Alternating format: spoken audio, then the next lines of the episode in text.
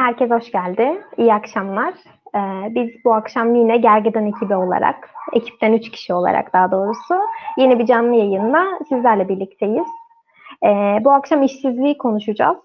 Aslında işsizlik bizim epey uzun bir süredir e, kendi gündemimizde hem kişisel olarak hem de ülke gündeminde e, çokça konuştuğumuz e, bir başlık. E, bugün neden işsizliği konuşuyoruz? Aslında son birkaç gündür e, Nisan verileri açıklandığından beri TÜİK tarafından işsizlik yeniden e, çokça konuşulmaya başlandı. Gerçi gündem farklı şeylerle birlikte işgal edilse de e, ve biz de işsizliği üstüne basa basa konuşmak istesek de e, istediğimiz gibi her zaman tartışamıyoruz. Bu yayında da e, enine boyuna kendi deneyimlerimiz üzerinden yine ve ülke gündeminde nasıl algılanıyor, yansıyor üzerinden e, işsizliği konuşacağız. Çok kısa ben TÜİK verilerinden bahsetmek istiyorum. Sonrasında sözü arkadaşlarıma vereceğim. E, TÜİK verileri neden gündeme geldi? E, Nisan ayında işsizlik e, 0.2 puan dendi. E, neden düştü peki? Yani şu anda TÜİ'nin son verilerine göre e, işsiz sayısı 427 bin kişi e, azalmış. Ama sadece işsiz sayısı azalmamış aslında. İş gücüne katılan insan sayısı yani çalışırım diyen ve bunu belirten insan sayısı yaklaşık 3 milyon 13 bin kişi azalmış istihdamda yer alan yani şu an hali hazırda bir işte bulunan insan sayısı 2 milyon 585 bin azalmış geçen yılın Nisan ayına göre. Yani aslında işte yer alan ve iş gücünde yer alan insanların sayılarında da çok ciddi azalışlar var. Hani biz burada işsiz sayısının azalmasına bakıyoruz ama e, Türkiye'nin işsizlik problemi epey uzun bir süredir e, yapısal bir sorun, ciddi bir problem ama özellikle son bir, bir buçuk senedir genç işsizliğiyle birlikte, üniversite mezunlarının işsizliğinin de çok yüksek seviyelerde görülmesiyle birlikte e, ciddi bir seviyeye ulaştı. E, ben yayını böyle başlatayım. Daha sonrasında belki genç işsizliğine dair verilerden de bahsederiz ama çok uzatmak istemiyorum şimdi. E, Oğul sana vereyim sözü. Tabii bu veriler e, senin de ifade ettiğin gibi e, highly politik. Çünkü e, TÜİ, TÜİK kadrosunda da geçtiğimiz aylarda bir dizi değişiklik yapıldı. Ve bu değişikliklerin pek çoğu pek çok kişi tarafından e, verilere e, müdahale olarak e, nitelendirildi. Gelecekte verilere yapılacak müdahalelerin haberci olarak nitelendirildi. Ve aslında bu Nisan ayı verilerinde e, ben e, Mahfiye İlmez'in blogunda çok güzel bir yazı var. E, paylaşılan resmi işsizlik oranlarıyla e, geniş işsizlik adını verdiği ve kendisinin tanımını yaptığı e, harika bir e, incelemesi var. E, normalde resmi rakamlar e, 12 %12.8 olması lazım sanırım yanılmıyorsam. E, Mahfiye İlmez'in verdiği rakam ise geniş işsizlik adını vererek ortaya koyduğu tablo ise %24.6'yı ifade ediyor. Yani neredeyse nüfusun beşte birini, çalışan nüfus tabii, e, e, dörtte birinin pardon e, işsiz olduğunu görüyoruz bu sonuca göre. E, ya ortada çok vahim bir tablo var. Bunu kimse inkar edemiyor. E, her gün tabii e, işte bazı haber kanallarından gördüklerimiz, sokak röportajlarından gördüklerimiz, sosyal medyada yazılıp çizilenler hiç hoş değil. Bunu geçtim. E, eğer yüzde 25'e yakın bir orandan söz ediliyorsa e, hepimizin çevresinde e, eşimiz, dostumuz, akrabalarımızın e, işsiz olduğuna zaten tanık olmamız lazım. Sayılar bu kadar yüksekse ki resmi sayılar bile halde çok yüksek. E, resmi oranlar e, OECD ortalamasının e, çok üstünde. Türkiye sanırım e, ilk 5 ülkeden biri olması lazım OECD ülkeleri içinde şu anda e, şu anki güncel verilere göre, resmi verilere göre işsizlik oranının en yüksek olduğu ülkeler arasında. Ama tabii bu tablo küresel tablo çok da yanıltmamalı çünkü koronavirüs etkisinden söz ediyoruz. Mesela Türkiye'nin bir tık üstünde Kanada vardı o tabloda OECD verilerinde ki Kanada'nın e, Ocak ayındaki işsiz nüfusuyla Nisan ayındaki işsiz nüfusu arasında dağlar kadar fark var. Türkiye'de ise e, biz daha e, yapısal, daha uzun süreli bir e, verisel e, ve insan hayatını tabii ki her şeyden önce ilgilendiren e, bir durumdan söz ediyoruz. Türkiye'deki işsizlik sorunu son yıllarda, son 2-3 senede çok daha kronik bir hal aldı.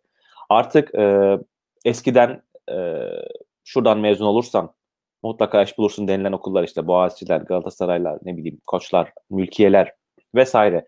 Bunların bile e, gençlere bir e, ne diyelim güvenceli iş sunmadığını görüyoruz. E, bunun aksine bir takım başka okulların, liselerin, üniversitelerin e, halk nezdinde e, daha fazla iş imkanı sunduğuna da tanık oluyoruz. Bu tabii e, güven müessesesini sarsıyor, kurumlar arası kurumlara karşı güveni yıkıyor. E, e, ortada çok önemli bir sorun var e, ve tabii bunu halkın her kesiminin artık tartışabilir hale gelmesi lazım. İnsanların çektikleri bu sıkıntıyı ortaya koyabilmesi lazım. E, bunda da muhtemelen bizim pusulamız tabii yine Batı ülkeleri olmalı. Batı ülkelerindeki güncel, kronik olmayan ya da yavaş yavaş kronikleşecek neoliberal politikalar sonucunda kronikleşmekte olan işsizlik sıkıntısının etkileri ve e, buna karşı çözüm önerileri dikkate alınmalı. E, Türkiye'de koronavirüs kriziyle beraber pek çok e, önlem alındı söylendi. Resmi ağızlarca dile getirildi. İşte işten çıkarmalara karşı vesaire. Fakat biz e, aslında kira ödemelerinden tutun e, işte gelecekteki kıdem tazminatı tartışmalarına kadar çalışan nüfusu ve çalışmayan nüfusu, işsiz nüfusu tehdit edecek önlemlerle karşı karşıyayız. Halbuki Amerika Birleşik Devletleri'nde bile kira konusu artık gündeme geliyor. Demek istediğim o ki Türkiye'de artık sendikalar, siyasi partiler ve tabii ki sivil toplum gerekli önlemleri düşünmeye başlamalı ve bu kriz çok daha e, yapısal hale gelmeden, çok daha kronik bir hale gelmeden, Mısır'daki gibi bir örnek karşımıza çıkmadan gerekli önlemler alınabilmeli. Sen az önce e, işsizlerden, işsizlikten bahsederken yakın çevremizde olduğundan bahsettin. E, yani benim en yakın çevremde ben varım. ben mesela şu an işsizim. E, hatta Nisan verileri açıklandığında ve işte hani birazcık ironik bir şekilde ya TÜİK de işte işsizlik düştü diyor e, dediğinde Ertuğrul bana e, ben Nisan ayında çalışıyordum ve sigortalı çalışıyordum. Dedim ki çünkü ben o zaman çalışıyordum. Muhtemelen o yüzden yeni başlamıştım sigortalı çalışmaya. Mayıs verileri diyorsun. Evet evet. E, hatta Mayıs'ta da çalışıyordum. Haziran'ı bekliyorum ben. Yükselecek o işsizlik. Tabii biliyoruz ee, ama yani, yani çektiklerini zaten en iyi sen biliyorsundur. Evet, evet öyle. Ee, az önce aslında iyi bir şeye de değindin. Ee, pandemi sürecinden bahsettin. Korona sürecinde de e, yurt dışında da hele Amerika'da bu işsizlik başvuruları biliyorsunuz milyonları buldu. Ee, Türkiye'de de şöyle bir olay var. Bugün ben de e, Hayri Kozanoğlu'nun bir yazısına denk geldim. E, bir günde yazmış. E, bu işsizlerden biz hep bahsediyoruz aslında dar tanımlı olmasından işsizliğin, işte ümidini kaybetmiş e, gençlerin bunun içinde yer almamasından ya da işte işbaşı yapmaya hazır olan daha milyonlarca insanlar var ama yine işsiz sayılmıyor bunlar. Çünkü TÜİ'nin işsizlik tanımına göre son bir ay içinde iş aramış olması ve iş bulamamış olması, çalışmıyor olması lazım bir işsizin Türkiye'de işsiz olarak nitelenmesi için. Ee, korona döneminde de biliyorsunuz bu ücretsiz izne çıkartma e, meselesi ortaya çıktı. E, patronlar çalışanlarını bir kısmını ücretsiz izne çıkarttılar. Bir kısmını kısa çalışma ödeneğinden yararlandırdılar. Ve Kozanoğlu da bundan bahsediyordu. E, şu anda ücretsiz izne çıkartılan 1 milyon 358 bin insan var. Ve bu insanların sözleşmeleri devam ettiği için işsiz sayılmıyorlar mesela. Hani iş sözleşmeleri var ama maaşları yok ve çalışamıyorlar şu anda. Ki kısa çalışma ödeneğinde olan insanların da pek çoğunun maaşlarından kısıldı ve yarı zamanlı gibi gidiyorlar bildiğim kadarıyla. Yani burada da onlarınki de yaklaşık 2,5 milyona ulaşıyor sayıları. Burada da yaklaşık 3,5-4 milyonluk bir kesim de istihdamda görünüyor şu anda ama işsiz olarak nitelenmiyor. Bir de korona döneminde böyle bir şeyle de e, yüzleşmek zorunda kaldı pek çok insan. Ben de öyle bir araya girmiş olayım ve Ertuğrul'a sözü vereyim. Teşekkürler. Ee, güzel bir katkı oldu Kozanoğlu'nun yazısından bahsetmen.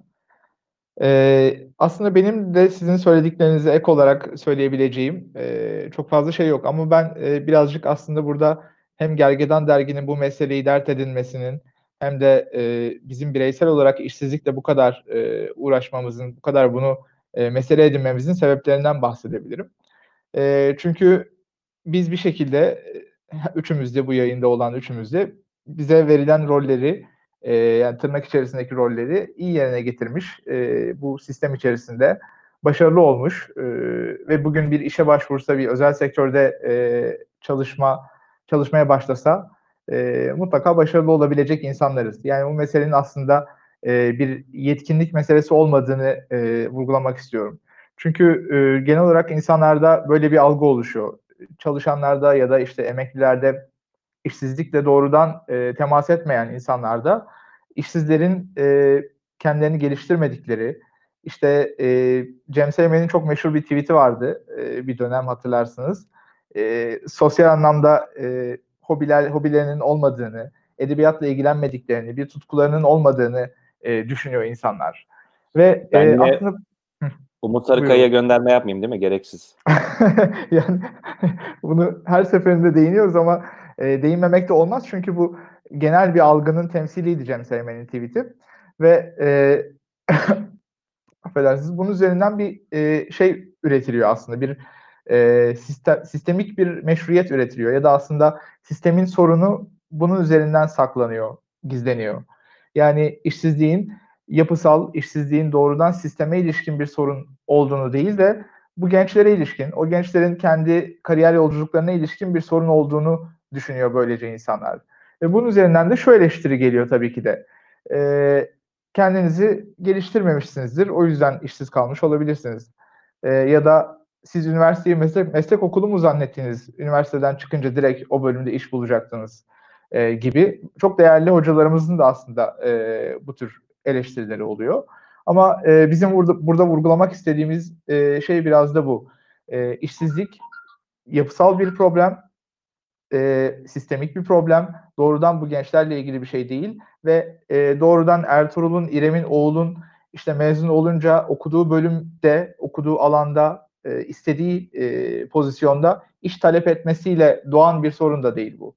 E, dolayısıyla e, bir işte teori vardır. Çok e, yaygın bir teori aslında bu. Belki e, siz de denk gelmişsinizdir. E, teknolojiyle birlikte işte dünyanın evrimiyle birlikte e, artık kaynakların e, bölüşümünün çok olanaksız olduğunu ve e, kimi yazarlar bunu gereksiz olarak adlandırır. Kimileri işte e, boş olarak adlandırır. E, bu gereksiz insan kitlesinin doğduğunu e, söyler bu teoriler. Çok çeşitli teorisyenlerde özellikle Marksist düşüncede e, karşılık bulmuş bir teoridir. Ve bu e, teorideki aslında o gereksiz insan e, kitlesini oluşturuyor e, işsizler. Türkiye'deki işsizlerin işte bu kadar çok olmasının ve bunun da sistem tarafından bir sorun edilmi, edilmiyor olmasının sebeplerinden bir tanesi bu. Bu e, sistemin bir sorunu ve e, şunu da hiç unutmamak gerekiyor ki gençler olarak, işsizler olarak e, bizim de unutmamamız gerekiyor ve e, öbür karşı taraftaki e, kişilerin ya da işte e, kurumların da unutmaması gerekiyor. Bugün bir refah toplumunda değiliz. Bir refah devleti e, ideali en azından idealleştirilmiş bir kapitalizm karşımızda durmuyor. Dolayısıyla bu işsizlik meselesi sıradan şeylerle, sıradan işte kurumların daha içeriğinin doldur doldurulması, eğitimin kalitesini yükseltilmesi gibi küçük dokunuşlarla düzeltilebilecek bir mesele değil. bunu dolayısıyla doğrudan bir sistem değişikliği talebi olarak bu ilişki biçiminin yani yurttaşla devlet arasındaki, işçiyle işveren arasındaki ilişki biçiminin kökten bir değişimini e, talep etmediğimiz sürece ve gerçekleştirmediğimiz sürece işsizlik e, hiçbir zaman tarih olmayacak. E, evet ya şimdilik bunları söyleyeyim ben. İkinci turda yine birkaç şey eklemek isterim. Ben kısa bir araya girebilirsem eğer. Ee, Özgür Şahin aslında birkaç soru sormuş ve e, yani Oğul Bey diyerek başlamış ama bence Ertuğrul e, bu soruların hepsine cevap vermiş oldu. Ben de aynı Ertuğrul gibi düşünüyorum. Ne bir eksik ne bir fazla. E, eğer tabii başka bir e, soru olursa yine e, cevaplamak isterim, isteriz. Evet, soru galiba gençler iş buluyor ama beğenmiyor bunu aslında yayına çıkmadan önce e, konuşmak istediğimiz şeylerden biri de buydu. Yani bir işsizlik, işsizliğin geldiği durum, bunun yapısallığı, bunlar üzerine duracaktık. Bir de bunun işsizliğin toplumdaki algısı, gençlerdeki algısı daha e, çalışanlarda ve çalışmayanlarda farklı şekillerde algılanıyor. E, ben de mesela çok çok yakın bir zaman önce e, bir e, yakın bir akrabamdan mesela bunu duydum. İşte hani iş iş var aslında insanlar beğenmiyorlar. İşte iş nasıl var? Mesela o bir fabrikada çalışıyor. E, askeri ücrete e, fabrikada çalışma koşullarını zaten e, çoğu kişi biliyor. Çok e, fazla mesai saatlerinde e, çalışıyorsunuz ve bugün askeri ücret ne kadar? 2300 lira gibi bir meblağ. Ve hani işte bunu beğenmiyorlar, yapmıyorlar. Aslında hani çalış, biz de çalışacak insan arıyoruz. Bu da çalışanların genelde bir yerden e, tutunabilmişlerin en çok söylediği şeylerden biri. Burada e, ve mesela bu tarz söylemlerde de en çok e, bazı örnekler verilir. Hiç denk geldiniz mi bilmiyorum. Mesela işte ya ama bu insanlar üniversite mezunu ya da işte hani bu işin e, emeğin karşılığını vermeyen bir niteliği var. Hani bunları konuşmamız lazım dediğinizde yo işte bizim şirkette işte üniversite mezunu olup e, askeri ücrete çalışanlar da var işte hani çok ihtiyacı olunca yapıyor, çalışıyor. Bir de böyle bir güzelleme var e, inanılmaz buluyorum gerçekten. E, çünkü siz bir üniversite mezununu 2300 liraya, bugün 2300 liraya yani kira, fatura, gıda alışverişiyle birlikte elinizde avucunuzda hiçbir şey kalmaz ki. Pek çok askeri ücretle çalışan zaten bireysel ihtiyaç kredi, kredileriyle hayatlarını döndürüyorlar.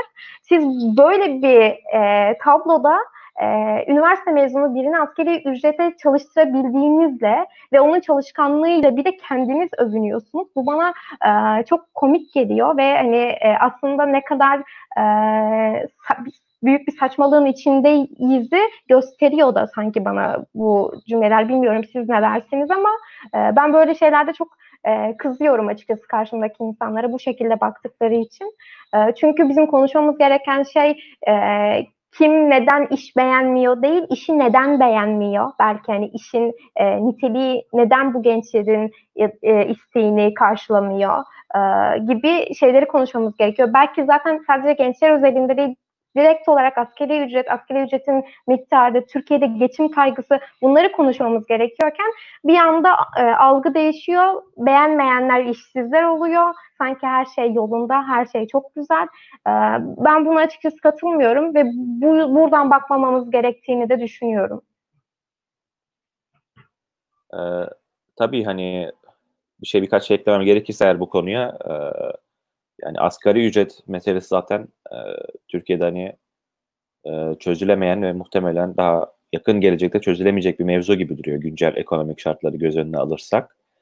E, asgari ücretle e, işte yoksulluk seviyesini, şimdi yoksulluk seviyesini belirten o en düşük e, gelir düzeyini ifade eden hiç konuşamadım ama galiba demek istediğim anlaşıldı.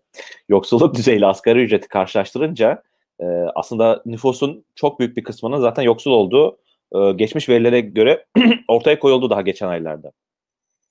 Bunun yanı sıra e, şimdi işte gençler iş beğenmiyor. E, böyle bir e, şeye ben şahsen kendi hayatımda pek rastlamadım. Hiç kimse de böyle bir şey, kimsenin iş beğenmediğini görmedim.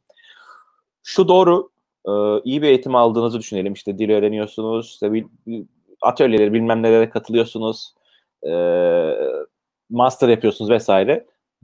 Kariyerist bir insan kendi e, kariyer basamaklarını kendisi e, çıkarken, kendisi inşa ederken beğenmeyebilir karşılaştığı bir meslek dalıyla, karşılaştığı bir işle. Fakat e, bunlar muhtemelen e, genel e, çalışan nüfus içinde çok daha e, küçük bir bölüm oluşuyorlar gibi geliyor bana. Her gün e, e, inşaat e, sektöründe, işte inşaat işçisi olarak, apartman görevlisi olarak, e, efendim McDonald's'ta başka e, restoran başka restoran zincirlerinde, fast food zincirlerinde kasiyer olarak çalışan insanlar var. E, yani bunları bu meslek dallarını kötülemek için söylemiyorum. Fakat e, bu çalışan insanlar işte Türkiye'nin sözde işte en üniversitelerinden mezun insanlar olduğunu görüyoruz. Veya işte hani başka dile getirilmeyen mevzular da var mesela işte KHK'lılar, baş göçmenler. Yani e, olay içinde pek çok şey giriyor. Ve ben şahsen insanların aç kalmamak için hiçbir şekilde iş beğenmemezlik ettiğini bu toplumda sanmıyorum. Hani algı operasyonu deniyor ya bu da bir çeşit algı operasyonu gibi aslında.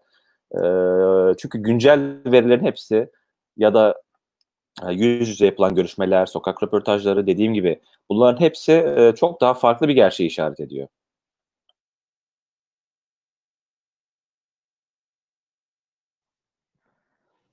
Evet ben de e, birkaç ekleme yapabilirim. Yine Özgür Şahin'in aslında ilk sorusuyla e, çok ilgili. İşsizlerin büyük kısmı e, iş aramıyor artık. Yani ya da işte eğitimine devam etmek gibi bir hedeften uzaklaşmış durumda e, konusu. E, bizim Gergedan Dergi'nin ilk e, dosya konusu olan genç işsizliğinde tutunamayanlar adında bir serimiz vardı. Aslında biz bu seriye başlarken e, işsizlik tanımına girmeyen, TÜİK'in işte işsiz olarak tanımlamadığı ama e, iş aramaktan da artık vazgeçmiş, çalışmayan, ne eğitimde ne istihdamda olan insanlardı. E, biz bu bu arayışla aslında başladık bu işe. Daha sonradan e, serinin ve e, konuştuğumuz insanların e, profilini, çerçevesini biraz daha genişlettik. Ama e, en nihayetinde böyle bir olgunun olduğuna e, dikkat çekmek gerekiyor. Çünkü insanlar artık e, yalnızca işte internet siteleri üzerinden, işkur üzerinden iş arayarak e, işsiz kalmıyorlar. Çok ciddi bir kesim ümidi kırılmış. Artık bu ülkede, bu sistemde ya da başka bir ülkede sonuç olarak sadece Türkiye ilişkin bir sorun da değil yine bu. Başka bir ülkede de olsa nasıl ifade edilir? Yani iş arama ümidini yitirmiş, iş bulma ümidini yitirmiş ve bulabileceği, yerleşebileceği pozisyonların farklı kriterlerle işlediğini, oralara iş alım süreçlerinin farklı şekilde yürüdüğünü düşünüyor. Dolayısıyla e, çok ciddi bir iş aramayan, ümidi kırılmış, e, sanırım İngilizce'de discouraged olarak geçen bir e, kitle var. E, bunun dışında bir de e, Türkiye'de en azından bizim çevremizde çok fazla e, karşılaştığımız akademide e, ya da işte belli devlet kurumlarında bir e, iş girme umudu, işe girme umudu olan ve e, yıllarca belki bu umutla, bu e, beklentiyle, işte sınavlarla, ayda bir, yılda bir, altı ayda bir her neyse tekrarlanan sınavlara girip çıkarak yıllarını geçiren insanlar var. Yani benim etrafımda bu insanların sayısı e, 3'ün 5'in çok üzerinde. Çevremdeki birçok insan artık e, bu güvencesiz çalışma koşullarından bıkmış. E, bir yandan işsiz olarak da kendisini belki tanımlamayan, tanımlamayan e, devlet tarafından zaten e, işsiz olarak tanımlanmayan e, ama ne eğitimde ne istihdamda olan e, zamanını çoğunlukla e, bir takım sınavlara hazırlanarak geçiren insanlar. Bu e, bu da sorunun aslında bir başka boyutu. Ee, Özgür Şahin'in dediği gibi yani iş arayıp e, sadece bu verilere, istatistiklere yansıyanlar değil, bir de yansımayanlar var. E, bu tutunamayanlar serisinde Ömer Baysan'ın yaptığı e, söyleşilerde e, bu bu e, tanımlamaya giren arkadaşlarımız da vardı ve e, onların da temel sorunları işte e, stajyer avukatsa e, stajyer avukatlık koşullarının e, anlamsız e, nasıl diyeyim dayatmaları, e, hiçbir ücret almadan sizin bir yıl boyunca bir başka avukatın yanında staj yapmak zorunda olmanız. E, mesela sualtı arkeoloğuyla yaptığı röportaj çok ilginçtir. E, akademide bir beklentisi olan ama yıllarca artık bunun e, bu konuda bir ilerleme sağlayamayacağını gördüğü için Beşiktaş'ta bir barda çalışan bir sualtı arkeoloğu. E, böyle hani her farklı her meslek grubundan, çok farklı dallardan, çok farklı yaş gruplarından ve yalnızca e, tek bir cinsiyetten, tek bir e, nasıl söylenir, tek bir coğrafi bölgeden değil, e, bütün ülkeden insanları bu şekilde tanımlamak mümkün. İşsizlik bu kadar aslında ulusal, bu kadar e, yaygın ve toplumun her kesimine, yalnızca gençlere de değil tabii biz daha çok genç işsizler üzerine konuştuk ama e, yaşlıların da çalışma hakkı temel bir insan hakkı. E, orta yaşlı insanların da veya e, bu insan hakkının temel olarak Türkiye'de artık e, kullanılamaz e, duruma getirildiğini görüyoruz. Aslında bu az önce bahsettiğim ne eğitimde ne istihdamda olan e, genç sayısı özellikle yine son e, zamanlarda çokça konuşulan bir şey e, ve e, ben bugün onların e, verilerine de baktım.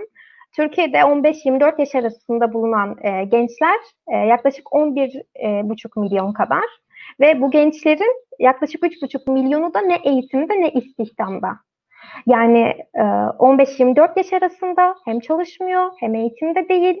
3,5 milyon insan, 3,4 milyon diyeyim doğrusunu söyleyeyim. 3,4 milyon insan. Mesela ne yapıyor şu anda? Çok gençler şu anda hani hem tam böyle hani o hem zihnin açık olduğu hem bedenin güçlü olduğu böyle hani gençlik böyle şey güzelce nitelenir ya tam öyle bir çağda olan 3,5 milyon insan bugün Türkiye'de hiçbir şey yapmıyor. Ve mesela hani işin e, acısı ben de 24 yaşındayım. Ben şu an bu iş gençlerden biriyim. Ee, bu çok e, çok acı bir tablo öncelikle. İkincisi az önce bahsettiğin o dosyaya referans verdin, e, stajyerlerden, stajyer avukatlardan, diğer işsizlerden bahsettin. E, ben de son zamanlarda şöyle tartışmalara denk geliyorum. Muhakkak siz de denk gelmişsinizdir. Hatta biz aslında üniversite yayınımızda, eğitim yayınımızda bundan da bahsettik. E, eğitimin artık üniversitenin e, yeni bir hayat, belki daha iyi bir hayat, kendi ailelerimizin bize sağladığı hayatın bir tık daha üstünde, hayat standartlarını yükseltmek anlamında bir basamak e, olmadığı, artık bize böyle bir şeyi vaat edemediği, üniversite üniversiteden mezun olmanın da işsiz kalmaya doğru evrildiği e, bir düzenden bahsediyoruz son bir senedir özellikle. Ben de çok yakın bir arkadaşım e, avukatlık stajını yaparken çok hani şey kişisel bir anekdot olacak ama e, annesi ona e, böyle bir takım etek ceket almıştı. Çok iyi hatırlıyorum ve güzel de bir yerden almış. Öyle pahalı bir kıyafetti. Ve bana söylediği şey şu olmuştu. ben bunu üç kuruşa çalışırken hani hiçbir şekilde kiramı dahi ödeyemeyeceğim parayı alırken nasıl yiyeceğim ve adliyeye gideceğim demişti. Ee, bu çok acı bir şey. Hani eskiden işte standart yükseltmek diye baktığımız üniversite bugüne bırakın standart yükseltmeyi e, görece işte daha orta halli aileler işte varıyla yoğuyla çocuklarını okutuyorlar ama o çocuklar ailelerinin sunduğu standartları imkanları kendilerine sunamıyorlar okuduktan sonra. Bu da işin ayrı bir boyutu e, ve burada da e, bugün yine bir söze denk geldim Abbas Güçlü'nün bir sözü. E, bu şekilde bu tablo böyle giderse çocukları, gençleri eğitime küstürürüz diyor. Aslında bu da çok önemli bir mevzu bence. Çünkü hani ben hala bir birey olarak eğitime inanan insanlardan biriyim. Eğitimin e, bizi geliştirdiğine, dönüştürdüğüne, insanlık açısından da e, önemli olduğuna. Ama insan kendi hayatında kendine değer üretemiyorken, kendi hayat koşullarını kendine sağlayamıyorken eğitilerek, eğitimde yer alarak nasıl gerçekten eğitimde yer almaya devam edecek ya da eğitimde yer almayı hedefleyecek. geçen yayında sormuştum. Hani bugün üniversitelere neden gidiyor bu gençler? Bu kadar üniversite mezunu işsiz varken. Yani tabii ki iş kur gözüyle bakmıyorum. Bir meslek okulu değil üniversite ama bugün üniversiteler ne ifade ediyor? Ben hala bunun tam olarak cevabını alabilmiş değilim.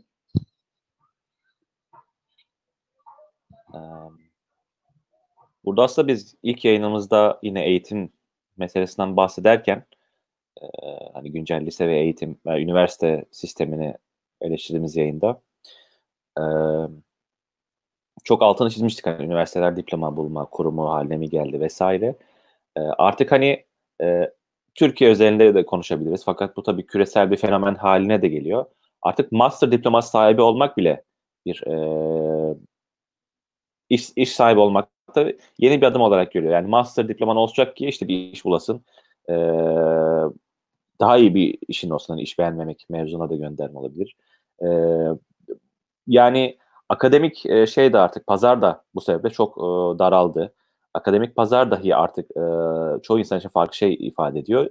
Senin bu bu şekilde eğitim sistemi üzerine dediğin şeyler çok doğru bence.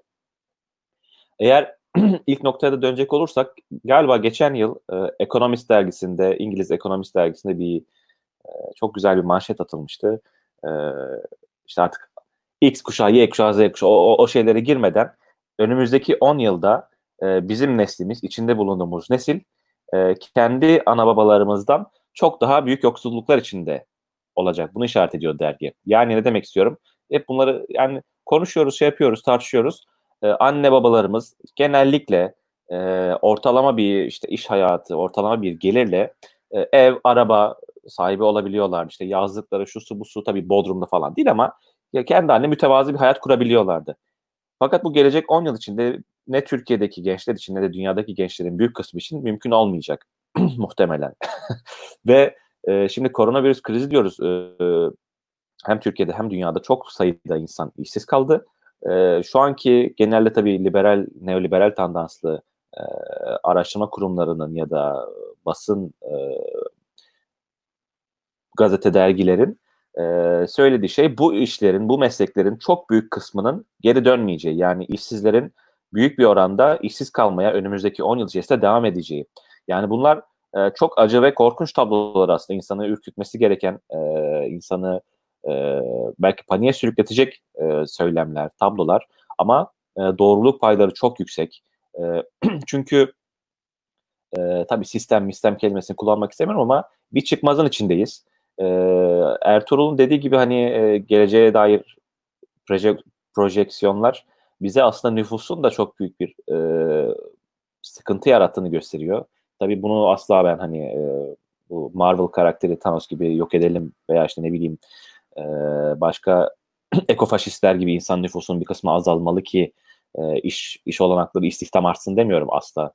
E, fakat ortada böyle gerçeklikler var. E, buna karşı hani tabii ki artık e, ne gibi önlemler alınmalı tartışılmalı. Çoğu e, çoğu kurum, çoğu meslek ofi, meslek odaları, sivil toplum örgütleri bunu tartışmalı. Ben sadece küçük bir anekdot bitirip hani belki bu bu turu kendim için tamamlamak istiyorum. Ee, isim ver ismini hatırlamadım. Ee, bir hatırlarsınız koronavirüsten koronavirüs krizi patlak verdikten sonra bir işçi bir e, metro inşaatta galiba İstanbul'da işte bir ekmek arası ıspanak fotoğrafı paylaşmıştı. Ve bu sosyal medyadaki bu tepkinin artmasıyla beraber bu kişi işsiz kalmıştı. E, bu bu şahıs e, uzun bir süre Twitter'dan iş mücadelesi verdi. İş aradığını, işte ailesini kendisini doyurmak zorunda olduğunu söyledi. Özellikle CHP'li belediyelere hani seslendi ve sonunda uzun bir dönem sonunda iş bulabildi. E, yani bu her yönüyle eleştirilecek onlarca nokta var burada. Siyasi, e, ekonomik, işte sosyolojik çok fazla şey var. Fakat mesela benim burada ilgimi çeken bir başka nokta, e, kendi asıl dediğim şeye bağlayacak olursam, bu şahıs, bu kişi e,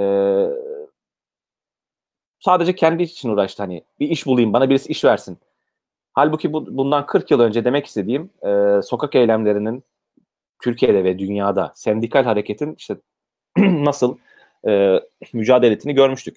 Yani bu bir tek kişi sosyal medya aracılığıyla da başka yöntemlerle tabii ki hani şeyi göz ardı etmiyorum. Korku iklimini, baskı iklimini hiçbir şekilde göz ardı etmiyorum. E, kendisi gibi problem içinde olan pek çok insanı belki e, bir kıvılcım yakabilirdi, bir bir ateş yakabilirdi ama e, artık e, bu iş arama arzusundaki insanların bir kısmında bireyselleştiğini görüyoruz. Veya işte bu e, bir tır şoförü vardı yine aynı mevzu. Hatay'da bir CHP, beledi CHP belediyesi yine iş buldu. E, demek istediğim e, insanlar da artık bence daha bir e, kitlesel olarak düşünebilmeli bu meseleyi. E, daha örgütsel, e, daha e, yapısal şeylere odaklanıp e, hak arama mücadelesini çünkü bu bir hak arama mücadelesidir. Niçin nüfus fazla diye iş bulamayacağız, para bulamayacağız, istihdam istihdam yaratamayacağız?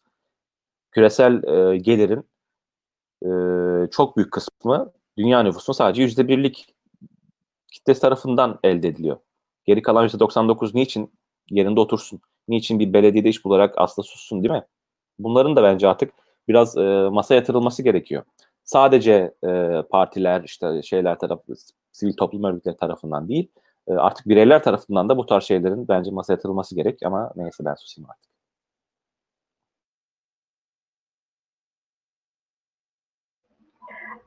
ya burada aslında dediğin şey çok bence de doğru ve haklısın. bu işsizlik mevzusunun aslında ya da hatta daha da genelleştirirsek hani iş ne için vardır? Hayatını idame ettirebilmek, insanca yaşamak için, o koşulları kendine verebilmen, sağlayabilmen içindir. Genel olarak insanların insanca yaşamaları için sağlanacak koşulların hem siyasette hem toplumda daha çok gündeme gelmesi ve bunu böyle artık sistemik bir şekilde oturup konuşup e, çözmeye yönelik adımlar atmamız gerekiyor. Burada ben açıkçası yani, özür dilerim böldüm ama disk başkanını sürekli eleştirmek yerine hani o kadına veya işte o kadroya destek olabilmek de lazım gibi geliyor. Yani burada işçilerin gerçekten örgütlenmesi, bir arada olabilmesi sadece işçiler değil, insanların genel olarak bir şey talep ederken bir arada durabilmesi çok çok önemli bir şey. Ee, İşçinin ama... de tanımının artık yapıl yeniden yapılması lazım. Yani beyaz yakalılar ona dahil mi değil mi? Kendileri artık yani bir bir bilinçlenme şeyinde yayılması lazım. Sonuçta e, bazı tanımları oturtmadan e, hiç kimse hiçbir yere varamaz. Ya burada aslında Önüne şöyle bir şey gidiyor. Yok hiç sorun değil. E, hatta beni başka bir yere yönlendirdin aslında. E, ben de bir politik ekonomi dersi aldığım zaman çok sevgili hocam Mine Eder. E, böyle şeyler çok kafa yoran bir kadındır. Ee, onunla birlikte konuşuyorken e, bu az önce bahsettiğin e, nasıl anlatsam e, buradan girmeyecektim aslında ama ben sosyal politikalardan bahsedecektim daha çok hani insanların bu arada çok gündemde oluyor işte belediyeler özelinde sosyal politikalar yapılıyor işte sosyal yardımlar sosyal hizmetler bunları konuşuyoruz ama e, bunlar yapısal çözümler değil deyip bunu konuşalım. Bir de ve çok özür dilerim benim biraz kafam karıştı. Sen az önce en son neden bahsetmiştin? Gerçekten çok özür dilerim. Aslında biraz prekarya denen şeye galiba gönderme yaptım gibi. Beyaz iş, işçi işçinin tanımı, işçi sınıfının tanımı, işsizliğin tamam. tanımı evet. ve evet. E, yaygınlığı hangi alanları kapsıyor, kimleri kapsıyor? Evet, çok özür diliyorum. Ee, burada da Mine Hoca'yı bu yüzden almıştım. Ee, derste sürekli olarak e, iş kavramının, işte işçiliğin esnekleştirilmesi, bu flexible labor kavramı, yani esnek çalışma şartları, bu bugünün aslında belki e, beyaz yakasını tanımlayan şeyler. İşte iş saatleri esnek olabiliyor, ünvanlar esnek olabiliyor, herkes aynı maaşı almıyor, aynı ofiste çalışıyorsun ama işte performansına göre değerlendiriliyorsun vesaire vesaire. Bunların, hani bunlar böyle çok fazla makalelerde, bilimsel çalışmalarda da ele alınan şeyler.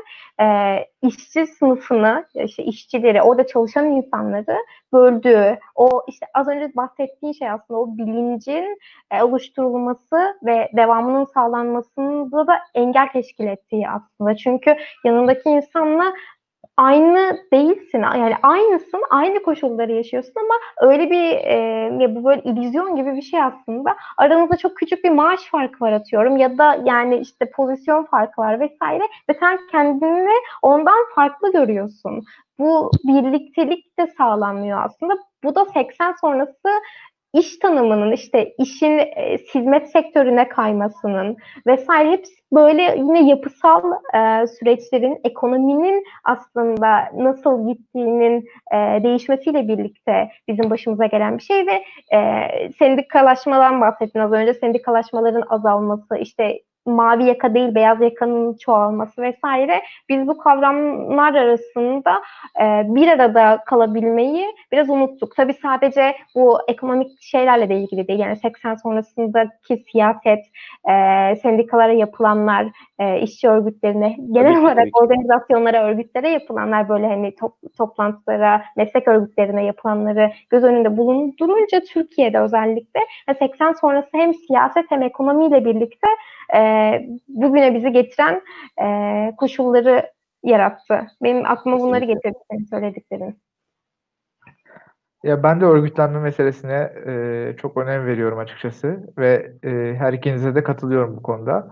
Bence bu dönemin örgütlü bir işsizler e, hareketinin e, karşısına koyduğu en önemli şey e, çok ciddi bir bireycilik, çok ciddi bir bireyselleşme.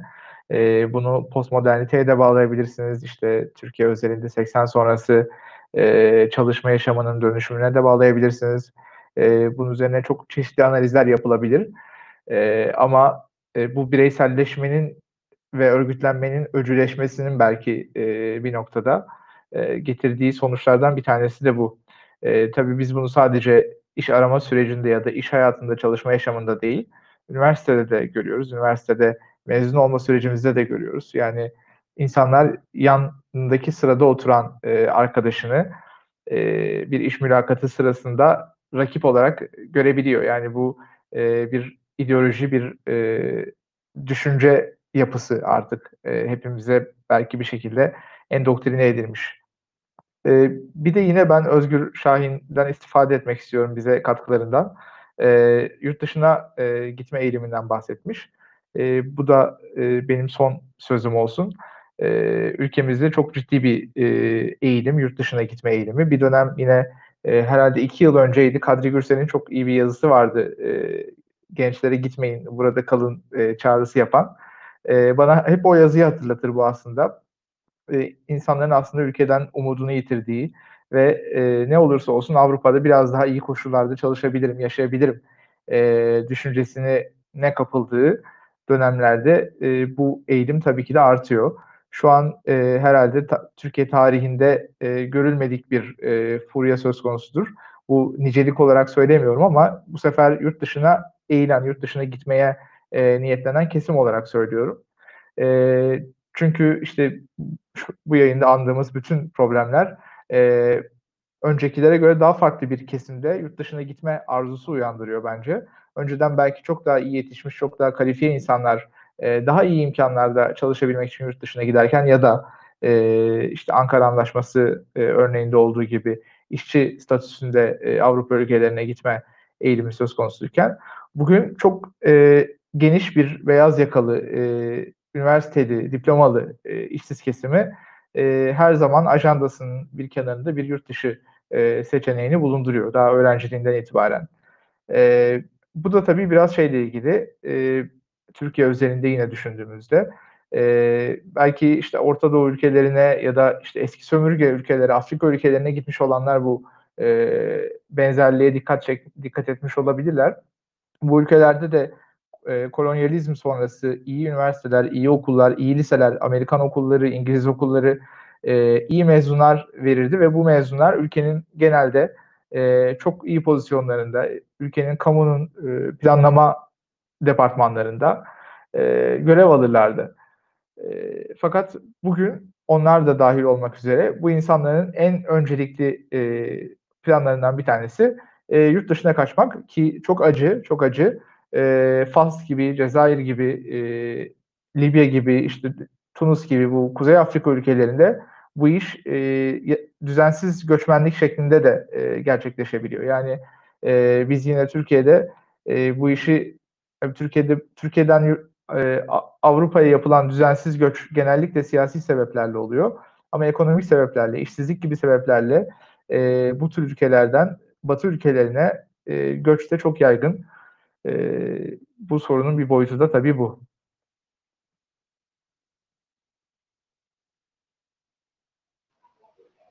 Evet öyle gerçekten. Bu arada az önce bahsettiğimiz e, şeyler de işte bu performansa göre bakılma, işte yanındaki insanı rakibin olarak görme, hani üçümüzün de bahsettiğimiz şeyler e, bu Oktay olsaydı kesin belirtirdi. Bu aslında hani sadece bizim gözümüzden karşı tarafı rakip olarak görmek değil ama siz her toplantı çıkışında ya da işte özel olarak e, bir konuşmanızda dahi bir üstünüzde ya da bir patronunuz varsa hani kiminle temas halindeyseniz size her defasında kapının dışındaki milyonlarca işsiz insanlar hatırlatılıyorsa yanınızdakini de rakip olarak görürsünüz. Sokaktaki insanı da rakip olarak görürsünüz. Ve hak talep edemezsiniz tabii ki. Bir de işin bu boyutu var açıkçası. Gerçekten milyonlarca insandan bahsediyoruz. Belki e, bugün işsizlerin elini güçsüzleştiren bir şey de bu. Yani çünkü bu ironik bir şey. Yani bir taraftan çok kalabalığız bugün işte resmi olarak 3,5-4 milyona yakın işsiz var ama e, TÜİK verileriyle az önce bahsettiğiniz e, ümidi olmadığı için iş aramayanlar, iş hazır olsa bugün başlayacağım diyen milyonlarca insan var ve böyle ben kaba taslak baktığım zaman ekonomist değilim ama hani bu kavramlara işte iş olsa çalışırım diyen insan sayısı yaklaşık 10 milyon hatta 10 milyonu aşıyor şu an Türkiye'de. E, böyle bir tabloda hani bir yandan 10 milyon insanın düşüncesi var ama örgütlü değilsiniz. E, gücünüz yok ve o 10 milyon olmanız size tam tersi bir şekilde tehdit unsuru olarak geri dönüyor. Gerçekten e, bilmiyorum ben çok üzülüyorum arkadaşlar. Yani bir şey yapmamız gerekiyor. Evet bu yayını izleyenlerden aslında böyle bir katkı e, çağrısında da bulunmuş olalım yani dergi için e, işsizlik, genç işsizliği ya da genel olarak işsizlik üzerine e, içerik önerilerinizi, konsept önerilerinizi her zaman bekleriz. E, Gergedan'ın kapısı e, sayfası her zaman sizin hikayenizi açık öncelikle. E, çünkü biz insan hikayelerine de çok önem veriyoruz bu e, süreçte. E, yani veriler dediğiniz gibi işte her zaman e, değişiklik gösterilebilir, manipüle edilebilir e, ve her ay bir şekilde televizyonda kendisine yer buluyor, ana akım medya e, organlarında kendisine yer buluyor. Ama insan hikayeleri biraz daha e, arka planda kalıyor. E, oğlu kaybettik. Böylece yayını sonlandıralım. evet, bu arada e, çok kısa Onur Bülbül arkadaşımız yine Gergedan'dan e, Fransa'ya gitme kararını Türkiye'de e, Türkiye üniversitelerinde bir geleceğim olmadığını gördükten sonra almıştım demiş, belirtmiş. Onun da yorumunu okumuş olalım. Bu arada oğlu bağlanıyor ama. E, Türkiye'de üniversiteler, Türkiye'de işsizlik, e, geleceğimize dair e, kaygılar. Az önce oğlum bahsetti o pre prekarya kavramı. Ben onu hani bir sınıf olarak e, göremiyorum ama zaten prekarya, prekarite e, yanlış bilmiyorsam siz daha iyi bilirsiniz. Fransızca'da bir durumu niteliyor değil mi? Evet, evet. E, belirsizlik, güvencesizlik, kırılganlık gibi çok çeşitli çevirileri yapılabilir. Evet yani hani aslında hani o yüzden hani direkt olarak bir sınıf olarak yani e, bu çok ayrı bir tartışma buraya girmeyeceğim ama bugün Türkiye'de gerçekten prekarite durumunda durumunu yaşayan e, gündelik hayatında bunun etkilerini hisseden e, milyonlarca insan var. Öyle sadece işsizlerle de sınırlayamayız bunu zaten. E, öylece almış olalım. Evet son sözleri alalım isterseniz. Ee, bunun belki e, hani geleceğe sosyolojik etten bahsetmem gerekir olarak. Ee, en iyi örnekler bence önümüzde İran ve Mısır toplumları. Ee, genç nüfus çok fazla. Bu genç nüfusun çok büyük işsiz ya da asgari ücrete mahkum. Ee, şu anda Türkiye'nin de zaten yüzde 42, yüzde 40, Türkiye nüfusunun yüzde 42'si asgari ücretle çalışıyor. Bu Avrupa'da zaten zirve yani açık ara farkla zirve. Dünyada en yüksek oranlardan biri. Ee, tabii ki her toplumun dinamiği farklı olmakla beraber Türk toplumunun, Türkiye'nin gelişinde bu bir te yani aslında demek istediğim şey e, aç insan, e, işsiz insan, korunansız insan, preker insan yani güvensiz insan, kırılgan insan e, siyasi olarak oradan oraya koşturmaya e, mütemadidir, e, polar edilmeye açıktır. E, o yüzden hani e, çok fazla aslında bu önümüzde problemler sunuyor. Tabii ki en başta insan hayatına karşı, insanların yaşamsal e, temel haklarına karşı çok büyük bir e, sorun barındırıyor. E, bu sebeple hani bunu tepeden e, tabandan tabana kadar çok yanlış kelimeler e, herkesin tartması gerekiyor.